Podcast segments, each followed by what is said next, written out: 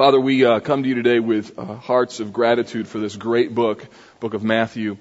It has been a, it's become a friend for me, Lord. I have learned things about you, Jesus, through this book um, that have been so glorious, so meaningful that in many respects I'm uh, sad to have to deal with the last uh, paragraph in this book. Uh, you have been so real in so many ways. And we pray that you'd be real again today as we consider the Great Commission, a passage that many of us probably know. We could probably quote it, but we need to live out um, in fresh and new ways. So uh, perhaps today uh, would be a, a, defining moment for some um, individuals in our church who would feel your call on their life like you did with Beth and could just put on their hearts a sense of this is what I want you to do and I want you to step out in faith. So go and do it and I'll be with you. And uh, so God used today to confirm, convict, and maybe call some people. And we pray this in Jesus' name. Amen. So today we come to the end of our study in Matthew. It's been quite a journey. Uh, I don't know if you realize this, but we've been in this book for two years. We began April 19th, 2009, and there have been over 70 messages on this book. Hopefully you don't feel like, yeah, we know. Uh, hopefully Next week, we're going to draw the whole series to a close, where I'm going to preach an overview of the entire book, chapters 1 all the way to chapter 28. And then next week, I'll tell you where we go in this summer and then into the fall. In the last couple of weeks, we've really um, dived deep into the passion of Jesus. We've seen him betrayed, we've seen him beaten, we've seen him crucified, seen him buried.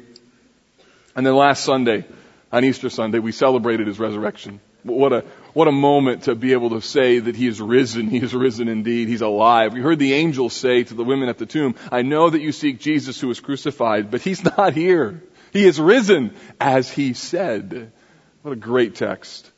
We learned last week that the resurrection changed absolutely everything. It, it, was a defining moment, a game changer, if you will, that, that changed the, the whole landscape of uh, the message that would be proclaimed around the world. Our text today in uh, Matthew 28 is not only the final passage in Matthew, but it shows us the implications of this radical change implicit in the resurrection of Jesus. What happens here is that this gospel ends with a charge, a command, a mission, where Jesus, as the resurrected Christ, instills upon his disciples their next charge. In other words, he's saying to them, my mission is finished, but yours is just beginning. And so what happens here is that Matthew ends, but yet it seems as though there's, there's more to be written. Matthew's aim was to be able to present the Christ, the, the Messiah, the one who's going to bring God's kingdom to the world, and it ends as though there's still another chapter to be written, that there's something more to do, that really, this is the beginning of the story, not the end. And you know what? We're a part of that story today. In 2011, College Park Church, along with the disciples, has received this, this great commission from the risen Christ, this mission to make disciples of all nations. And what happened is that from a small little band of followers, Christianity spread all over the planet. What Jesus calls his disciples here too is an understanding that now they're to go and do what he's done to them. And so Jesus gives this final charge that his disciples are to fulfill his calling to go and make disciples. And if you know Christ as your Savior today, this is your mission. This is why you are on planet Earth. This is why God put you in the womb of your mother. You are here. You know Christ. This is your mission. This is huge. This morning I want to show you this in two ways. I want to show you the unstoppable mission of the gospel. And then spend the bulk of our time looking at this whole notion of what is so great about the Great Commission and then what in the world should we do. So first, the unstoppable nature of this mission. So Matthew begins this Great Commission text by setting it in the context of um, the religious rulers colluding with the soldiers that were at the tomb to cover up the resurrection of Jesus. If you remember, his resurrection, or even the rumor of it, would be the worst of their fears. It would never end, they knew. And so, therefore, the text tells us that when the soldiers came to the religious rulers, they attempted to create a story to somehow hide it. Look at verse 11. It says, while they were going, behold, some of the guard went into the city and told the chief priests all that had taken place. And when they had assembled with the elders and taken counsel, they gave a sufficient sum of money to the soldiers, and it must have been a large amount of money, because notice what they will say. They said, tell people his disciples came by night and stole him away while we were asleep. The reason it had to be a lot of money is because right there they just would have admitted that they were derelict in their duty. Because there's a lot of things soldiers can do, but one thing you can't do is sleep when you're on your post. And so they're asleep, and then the very thing they were supposed to prevent from happening, Jesus being resurrected or his body being stolen, as the story goes, that, that exact same thing happened. And so the, the, the, the rulers, the religious rulers of the day, give the soldiers a lot of money in order to create this story, and then they tell them that they'll help them if things go bad for them. Verse 14, and if this comes to the governor's ears, we will satisfy him and keep you out of trouble. Verse 15, so they took the money and did as they were directed, and this story has been spread among the Jews to this day. Now, one of the main reasons that Matthew puts this in here is so that the readers will know that the story is circulating, even when Matthew had written this gospel, that Jesus was stolen by his disciples, that Matthew's like, yeah, we're on to that. This is how that story happened. So one of the reasons he writes this is so that those who would read his gospel would know that there was this kind of false story that had been spread, and Matthew wants to show them where this came from. At the same time, there's another thing that's very interesting to note here. It's remarkable how many ironies are implicit in verses 11 to 15. And these ironies show us, once again, that God's mission is unstoppable. In other words, people who never intended and never wanted to be part of God's plan, and even people who are trying to stop God from doing what He's doing, become unwitting and unwilling figures in playing out of God's drama. You know, in other words, when you play on God's field, you don't get to pick what team you're on, and God, by the way, is orchestrating who wins the game. And, and even when the religious rulers think they're winning, they're actually losing. And when they think they've lost or there's no point in it, God is using even those events in order to orchestrate His plan. Notice a couple of the just um, ironic things. The guards, who were supposed to be preventing the resurrection of Jesus, actually become the first witnesses to the religious rulers. So the first time they hear the good news that Jesus was raised from the dead was from a group of probably Roman soldiers. Notice as well that the soldiers were put there at the tomb as a form of security, and they become post resurrection the greatest security threat. They have to be kept quiet. Because if they start telling the story, my goodness, who knows what will happen? Third, notice the religious leaders worked really hard to prevent a situation where the disciples could steal the body of Jesus, and yet that's the very story they tell. They, they, they, warned Pilate that, look, we can't have this story um, happen, and yet it's the very story they tell. They're scrambling. The religious rulers also, who are so scrupulous about Judas's blood money, now pay an enormous sum of money to cover up the resurrection. And then notice this, that in our text, it was just a few days ago that in front of Pilate they called Jesus the deceiver, and now they are the ones who are willingly, knowingly, and intentionally deceiving the people. I mean, it's just irony after irony after irony. And the point you get here is that no matter what they did, God is always one step ahead of them. No matter how they acted, God is already using them to accomplish His purposes. Even, even the things that they do in spite, things they do because they're mad or trying to protect themselves, God even uses those actions. And you get this sense that while the religious rulers are trying as hard as they can to manage their lives, it's clearly they're completely out of control and that there's a sovereign God who's orchestrating all of these events. Do you know how frustrating that must have been? I mean, no matter what they try, God still keeps maneuvering around them.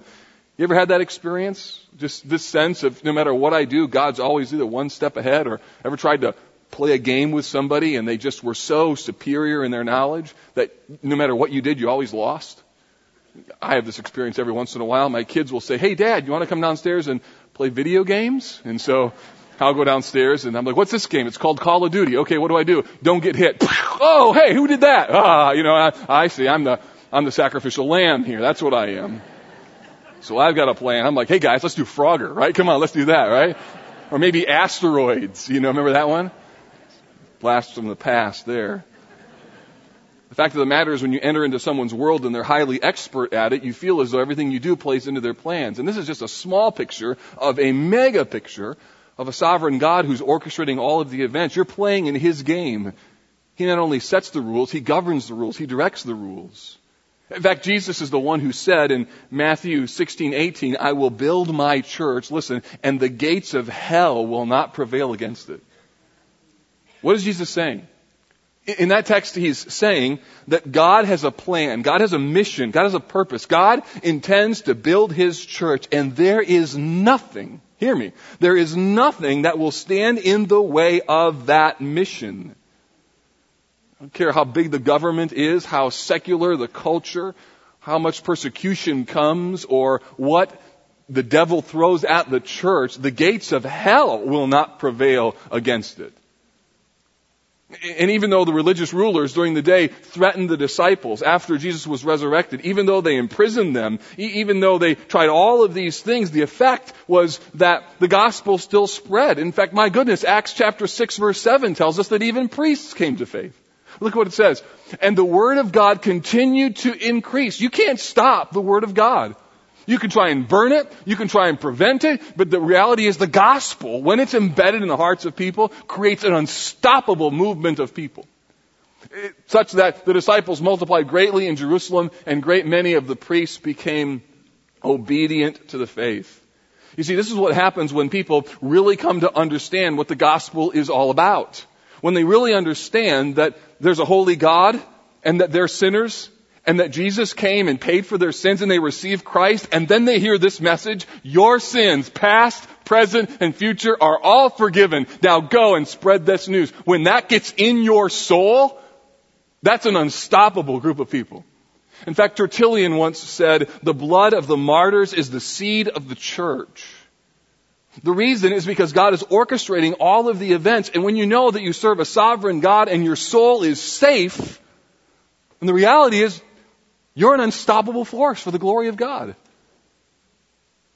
Two weeks ago, our pastoral staff attended the Gospel Coalition Conference. We heard a great sermon by Matt Chandler who explained why the Apostle Paul was so free. You get that sense, don't you? You read the New Testament and you're like, this guy was free. He was just free. And, and, he helped explain why. He said this, you'll never meet a man as free as the apostle Paul was. You can't touch him. In fact, the religious rulers said to him, we're gonna kill you. And Paul would say, alright, just time to go home. And then they would say, we're, we're gonna let you live. And Paul would say, alright, to live is Christ, right? And then they'd say, well, we're gonna beat you. And he'd say, well, you know how that is. I welcome that. That's sharing in the sufferings of Christ. And finally they'd say, well, then we're going to put you in prison. And Paul would say, well, then great, I'll just convert your guards and half your prisoners. Right? So where does that come from? You know where that comes from? That comes from this indomitable spirit knowing that to live is Christ. Knowing that God is in control, that His followers are free, it means that the mission of the gospel is unstoppable. That God is orchestrating His plan, and those who know the power of living under the banner of the resurrected Christ, they live life differently. But this has some really significant meaning for all of us. First would be this. Listen, if you're one of those people that you, you think you can oppose God, you can try and live your life a particular way and and do things your way and God says no don't do that but you're to you're to go your own way I can just tell you time after time after time after time after time that road is littered with body bags of arrogant people who thought they could mess around with God and if you're on one of those paths I would just tell you friend you don't know what you're dealing with you're dealing with a sovereign God who can orchestrate all the events and all it would take is just one thought for him just to go okay that's it bang and you know what it's over God uses circumstances to try and wake you up. And the fact that you're alive and you can even hear these words today is only a, really a measure of God's grace that He has still tolerated. You're messing around with His control. The religious rulers tried it and everything they did, God just found a way to get around and even used them. So God even is still in the business of doing that very same thing. Secondly, this mission being unstoppable means this, that when look, when life gets really dark, Here's the lesson don't panic. Some of us, we're so convinced that life is supposed to go really well and easy and everything's supposed to be fair and nice and neat and clean. And, um, and then God allows things to come into our life that are really hard. And the first lesson that you just need to take away from this, if you know Christ, is this when life gets really dark, don't panic, because biblical history is filled with examples of how God came through when everyone else thought everything was lost. It means that God is always working out His plan, that we're just a little part of it, and you may not see what's going on right now, but the reality is God's mission is unstoppable. It may not make sense right now, but one day it will. And finally, always just keep this in mind that God is doing things that you don't see. You may pull out a world map and look at a particular region of the world and think there, there's, there's nothing that's a completely dark and closed country. And I bet when we get to heaven, we're going to be really surprised about little seeds of the gospel that God has planted in that country that are bearing fruit in ways that you'd never know about, never see. But don't assume because it's dark that the light is all gone. This mission is unstoppable. Jesus here gives then the disciples this thing that we call the Great Commission. Jesus decides that having his mission completed, he is going to commission his disciples now to fulfill his calling. Therefore, he gives them this great commission. What's remarkable when you look at it in its totality are the number of number of usages of the word all or always in this passage. Look at it in Matthew 28. Now, and when we come to the word all, I want you to say it together, okay? So now the eleven disciples went to Galilee to the mountain to which Jesus had directed them. And when they saw him, they worshiped him, but some doubted. Remember that, that's really, that's really helpful because he's there and yet there were some who still were doubting. It gives us hope for losers like us. So, um, and Jesus came and said to them, say it with me, all authority in heaven and earth has been given to me. Go therefore and make disciples of all nations, good, baptizing them in the name of the Father, the Son, and the Holy Spirit, teaching them to observe all that I have commanded you, and behold, I am with you always to the end of the age. So you got all, all, all, always. What's going on here? Well, what, what Matthew, I think, wants us to see, and what Jesus is saying, is this, that the victorious Christ, the, the victorious Christ, now calls his disciples to a global mission and then promises his continual presence with them. In other words, what happens here is we see this all, always, all thing that's happening. There is this universal lordship, meaning that Jesus is saying, I won. I came, I died, I'm alive, I'm the king. And what, what Matthew wants you to see and understand from the very beginning of this gospel all the way to the end is that he is the king, the Messiah, the, the one comes who's been brought to, to, um, to bring the kingdom of God to the earth. He's been brought here and he is now King of kings and Lord of lords. And so this universal lordship then creates this universal mission, which is go into all the nations. And then when you're doing that, remember that I am with you always, even to the end of the age. So we'll look at these three parts this universal lordship and mission and help. So, first, the universal lordship. So they go to a mountain in Galilee. Verse 16 tells them, Now the disciples went to Galilee, to the mountain where Jesus had directed them. So, this is where they encountered Jesus. It's significant that they go to Galilee, and it's even more significant that they go to a mountain. And the reason is, is that big stuff happens on mountains. Just think of the Bible and, and the various things that happen in the context of mountains. So where was the Ten Commandments given? On Mount Sinai. Think of Elijah on Mount Carmel where the people of Israel are gathered. He says, how long will you halt between two opinions? If Baal is God, serve him. And if God is God, serve him. And then they have this, this contest. Or think of, even in the Gospel of Matthew, all the things that happen on a mountain. Um, think of um, the Transfiguration. Think of the Sermon on the Mount. Think of Olivet Discourse. Think of the Gethsemane prayer. All of these things take place on a mountain. And so Matthew gives us this scene, and yet he doesn't tell us of other moments when Jesus showed up. For instance, John tells us that Jesus showed up in the upper room in Jerusalem. That's when, when Thomas said, um, Jesus said, put your finger in my hands and in my side. Matthew doesn't have any of that. Matthew doesn't have any of the story of the road to Emmaus.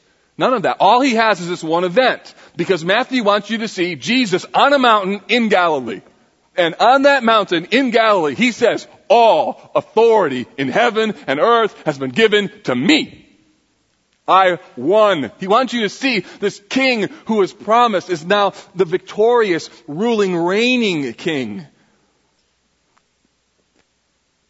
Everything that follows in verses 19 through 20 are conditioned on this singular and really important statement. All authority in heaven and earth has been given to me. So what does he mean, all authority?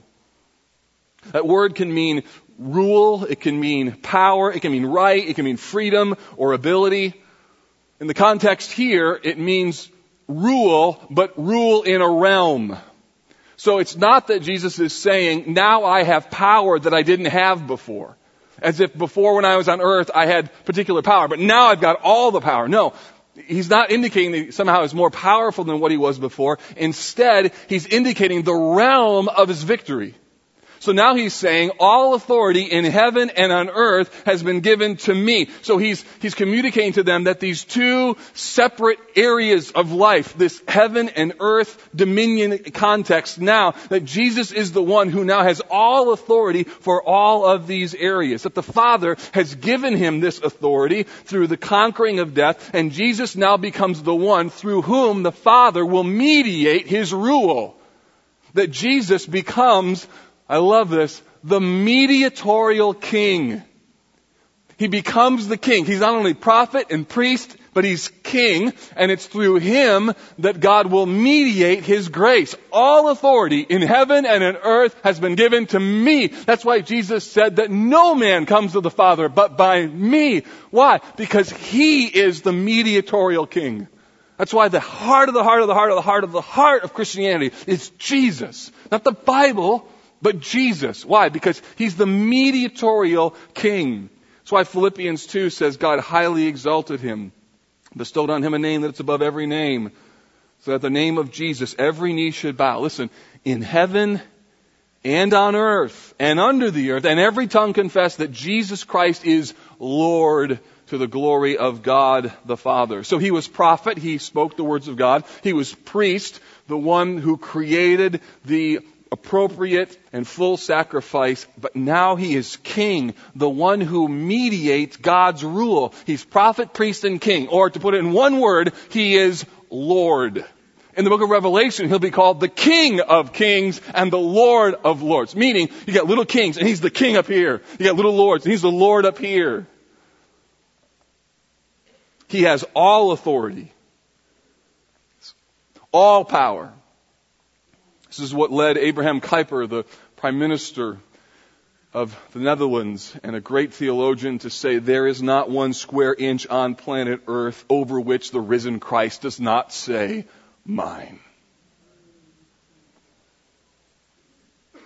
And so with these two realms, heaven and earth that are distinct and separated, Jesus is saying that the battle that I've won has set the stage for the union of God with mankind. That battle has been won, and we look forward to the day in Revelation when the text says, and God will come and dwell among them, and he will be with them, and he will be their God. Therefore, everything is under the banner, according to Jesus here, of the lordship of him. So it's this lordship concept. The fact that Jesus isn't just the Savior, that He's Lord, He's King, He's ruler, that everything is underneath the banner of His realm. That when you receive Christ as your Savior, you're not just asking for Him to forgive you of your sins, you're asking for Him to take over for you to take the flag down on your castle and put up his flag. And to say, there's new ownership here. There's a new king in this castle. And granted, there's lots of little vassal kingdoms that we're still trying to conquer. But at the end of the day, the battle over who's going to rule this land has been won, and the flag over my land is now Jesus. So his lordship, this rule, this reign, this sense of all authority, when you understand the beauty of this power of what it means for Christ to be Lord, then the implication is, then go take this everywhere. In fact, that's what happens next, the universal mission. The universal mission is such that that Jesus says, go and make disciples. In fact, that little phrase, make disciples, that's the main thrust of the passage. Um, it's the only word that's actually a command. The other words are participles. Not that they're not important, but the main word, the main phrase is make disciples. That's the significant point. You were to go and to make disciples. So going, baptizing, teaching are important, but they're, they're secondary. The, the main task that we have is to go and, and, and replicate ourselves. In other words, the mission that God has given us, listen, is not just a teaching mission. So it's not just an impartation of information. So my aim on Sunday is not just to impart information to you, to have you sit there and learn and be good students and take notes, and so you walk out of here with more content. That can't be your goal in parenting either. To have kids who just simply can recite verses or give good Sunday school answers or somehow know their, their information.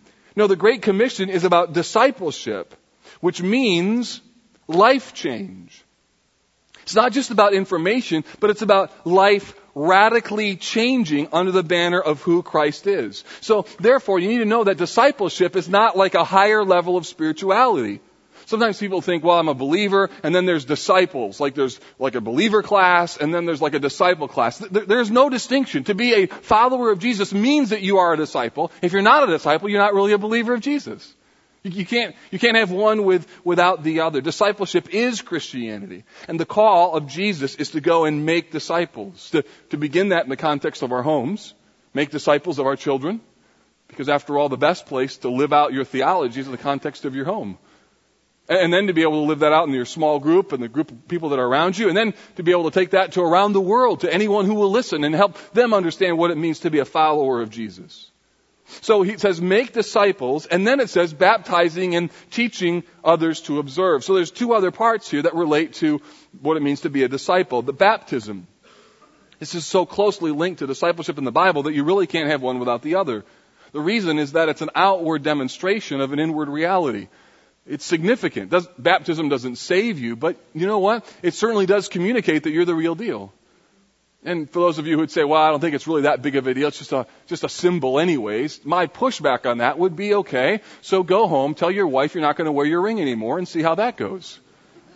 And just tell her it's just a symbol. It doesn't really mean anything. It may not mean anything to you, but your marriage should, and this ring does. In the same way that baptism is a dynamic symbol. It communicates something really powerful and really significant. And then he says not only baptizing, but also teaching them to observe so the, the idea is not just that we're teaching for information, but teaching that leads to obedience. So you're teaching to observe, not teaching to know, but teaching to observe. Jesus says, all that I have commanded you. In other words, the goal of discipleship is not just simply getting out information, but rather being sure that it's translating into life application. As I've said before, spiritual information without application leads to self-deception. So if you have information but you don't apply it and don't live it out, then you just simply are self-deceived, thinking that you've retained the truth. Because just because you know the truth doesn't mean you are necessarily living the truth. And if you're not living the truth, then you don't really know the truth. And then finally, the, the command here is that we are to go to all nations. So Jesus links this discipleship calling to a universal scope as far as how far it's supposed to go. He says, go therefore and make disciples all nations. So remember, he's, he's making this statement on a mountain in Galilee. Galilee is known for Gentiles. And so Jesus makes this final statement on a mountain in Galilee. It's, it's unbelievable that he ends his gospel this way. Because remember how he began it. He began it with this, this crazy introduction. I mean, you don't, you don't start a, a, a book with a long list of boring names. But here's how he starts it. The book of the genealogy of Jesus Christ. The son of David, the son of Abraham. Hear me. That's not a boring list of names. That's a marker. To say he's the son of David means that he's the coming king. He's the eternal king. Because remember, God promises David that you will have a king who will come from your line. And then to Abraham, he says, in you all nations of the world will be blessed. So the book begins with a promise, Jesus the King will bless all nations, and it ends on a mountain in Galilee saying, all authority, I'm the King, go to all nations. It's fabulous. It's a fabulous way to end the book and then encourages us to be able to live out this calling. So the disciples are then given this mission that is to be universal in its reach. In other words, the missional footing of the disciples and of us is that our leaning should be that our aim is to go everywhere and anywhere where there are people who do not love and know this king. To go all over the king's realm, because all authority in heaven and earth, he owns it all, to go into the king's land and tell them about the king. And so therefore, our disciple making efforts are such that we have to really be guarded that we don't become homegrown or internally focused or have the church become a cul-de-sac where we just come on Sundays so our kids can get more education about what it means to be spiritual so they can go home and obey us so we can watch golf on TV and not be bothered. Because the reality is we live in the midst of a culture that has, tries to convince us that the real plan is this. Go to a good school so you can get a good job, so you can make lots of money, so you can buy nice stuff, and have nice kids so they can get a good education and they can have a good job and so they can make lots of money so that your grandkids can have a nice school and can have a nice job and can make lots of money. And then it keeps going round and round and round and round. And I gotta tell you, that's not why we're here. We, we are not here to be able simply to play on that sort of treadmill that the leaning of our lives should be the ever increasing, ever expanding of God's kingdom in anywhere where the light of the gospel isn't shining. So, so listen to me. This is a mindset. This is a philosophy. That if you know that the mission of God is unstoppable, and if you believe in the Lordship of Jesus Christ, and if you understand that this mission is that you are to go, that changes how you conduct yourself in your neighborhood. It is unconscionable for somebody who's a gospel loving believer to not know the names of their neighbors. You're not there to live. You're there to be light. It's, when you go to your job, you're not there, you are not, you're not at your work to work. Okay, you are there to work, don't get me wrong, but, but you're not, you're not there to do your job. You are there to do your job in the context of trying to make much of Jesus. Saturdays aren't just for lawn care and soccer games. They could also be to use your gifts with serve, to be able to go to another part of our city or to be able to give yourself. Your money is not just for you so you can have a nice retirement and, and, and, and end your life collecting seashells by the side of the beach or something. The, the reality is that's not the dream.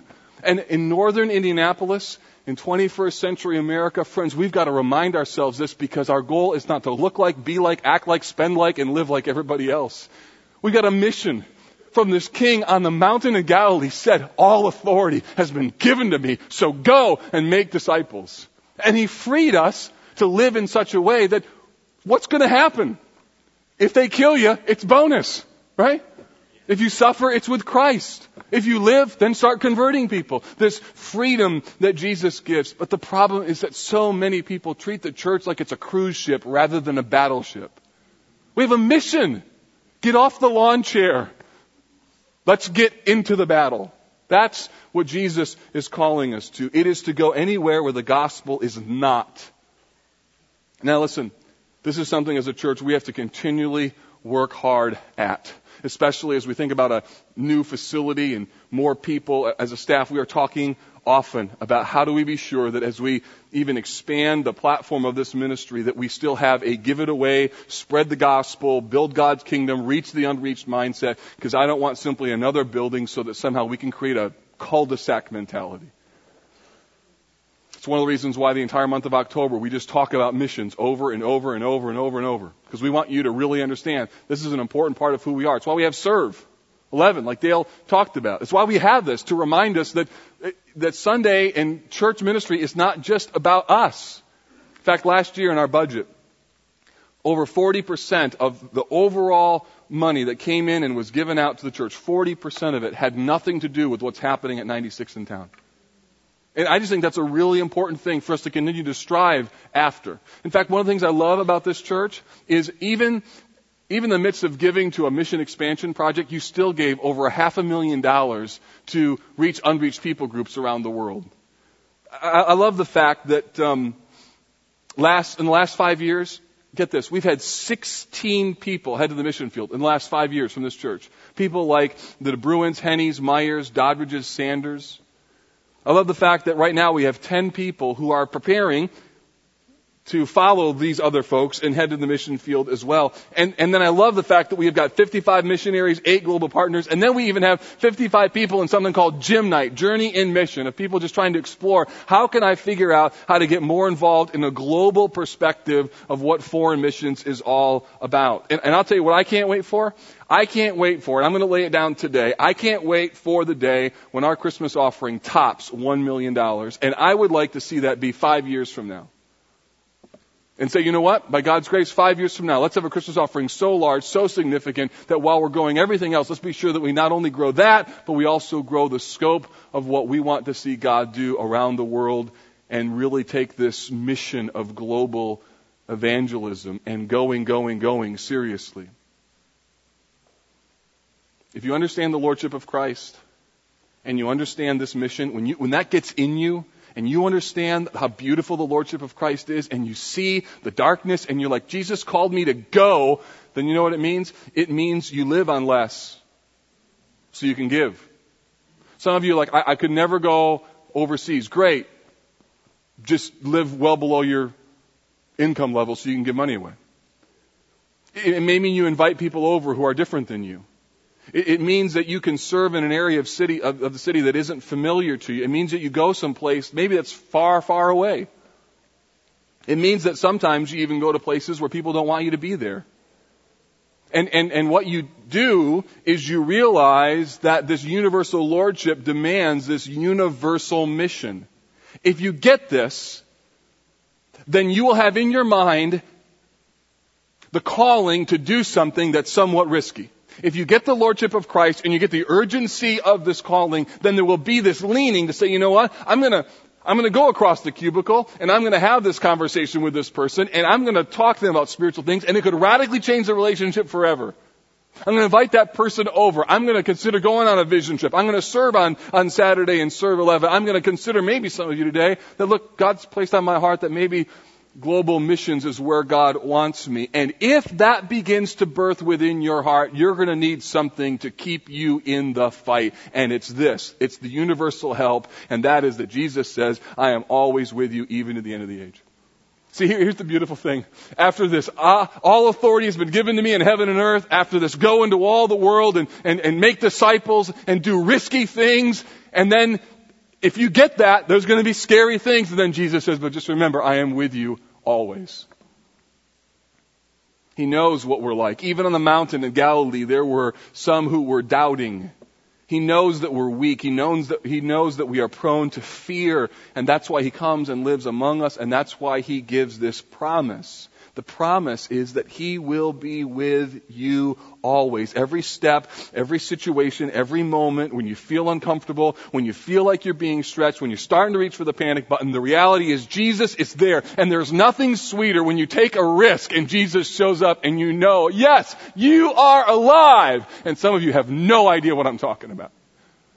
Because your life is all about safety and your happiness and just simply having a comfortable life and you think you're living, I'm telling you, you don't have any idea what living is like.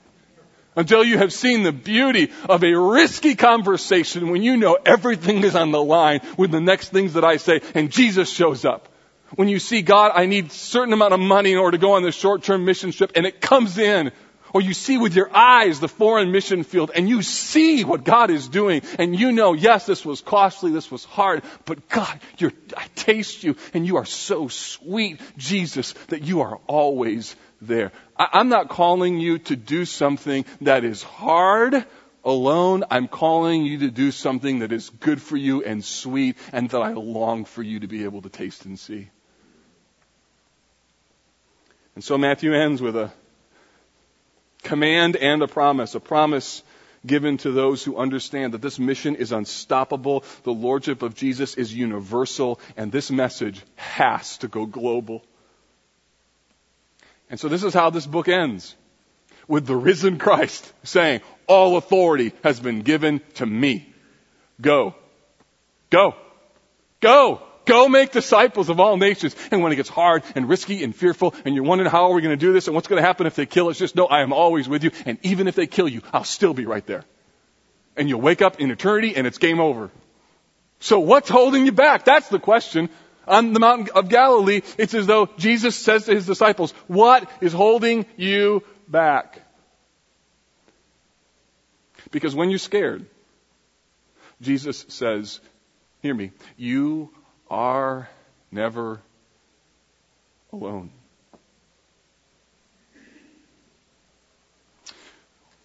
Father, I pray that in the midst of so many things that would cry out for our allegiance and our affections, that today you would help us to see that all authority has been given to you. And I pray that because of the beauty of this lordship, because of the power of what it means for you to be king, that you would unleash a people who would just love to do great things for you in your kingdom. Oh, I pray for, for teenagers and unmarried people who are trying to decide their future right now and single adults who are free in ways that others aren't. I pray for young married couples, some who maybe are in the middle of their the drumbeat of running kids back and forth, preparing for college, other parents who are now have empty nests and are free, some who are in retirement age. God, I just, I pray that from every avenue of life you'd call people to fulfill this great commission, to, to be a part of your rule and your reign. So give us courage, God, for those conversations that you're going to put in front of us and opportunities to be able to be your witnesses in our culture. And listen, well, we'll just have this moment of prayer before I, let you go as, as, Chuck just continues to play. There, there's some of you here who are preparing for the mission field, and there's some of you who today you feel this tug that says, you know what? God may be calling me to a foreign mission setting, and I don't know what's going on, but I, I felt this calling, or maybe you feel it for the first time today. And I want to pray for those of you who are either preparing for a four mission setting, or B, sense like maybe God's got his hand on that in your life. And I just want to pray for you and uh, what I'd like you to do, if that's where you're at today, that fits you, and this is a testimony to the Lord, an acknowledgement of His work in your life, I'd like you just to stand right now. And I just want to pray for you as we leave that you're preparing right now, or you feel God's tug that, you know what, someday, somewhere, I, I may be in a completely different location than Carmel, Indiana. And I just want to say, God, I'm, I'm here and I get it and I'm ready if you want me to go. Anyone else? Just, I'm here, Lord, we're here. We're just saying again on this Sunday, the first day of May, that when it comes to this Great Commission thing, we get it and we're ready if you want to send us. So, God, I pray for my brothers and sisters here or in worship too, or over the internet who may hear this message that right now, you by your Spirit would just encourage their heart, give them faith to believe confirm in their soul the calling that you have on them, and give them an ever increasing vision of what it means to reach a dark world with the glorious light of the gospel. God, help us to cut the ties of things that hold us, that are good things, but hold us from accomplishing this great commission.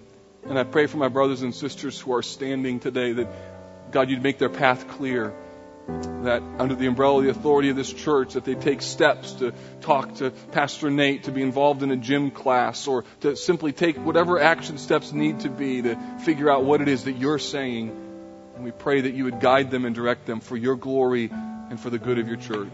And we pray this in the precious name of the risen Christ who has all authority in heaven and earth. In that name, we pray this over them. In Jesus' name, amen. Amen. God bless you. Hey, listen, we've got some folks up here afterwards. If you need to pray with someone, got something going on in your life, they're here, all right? We'd love to pray for you today. Don't leave if you've got a burden and need someone to talk to you, okay? All right. God bless you, College Park. I love you. Have a great day.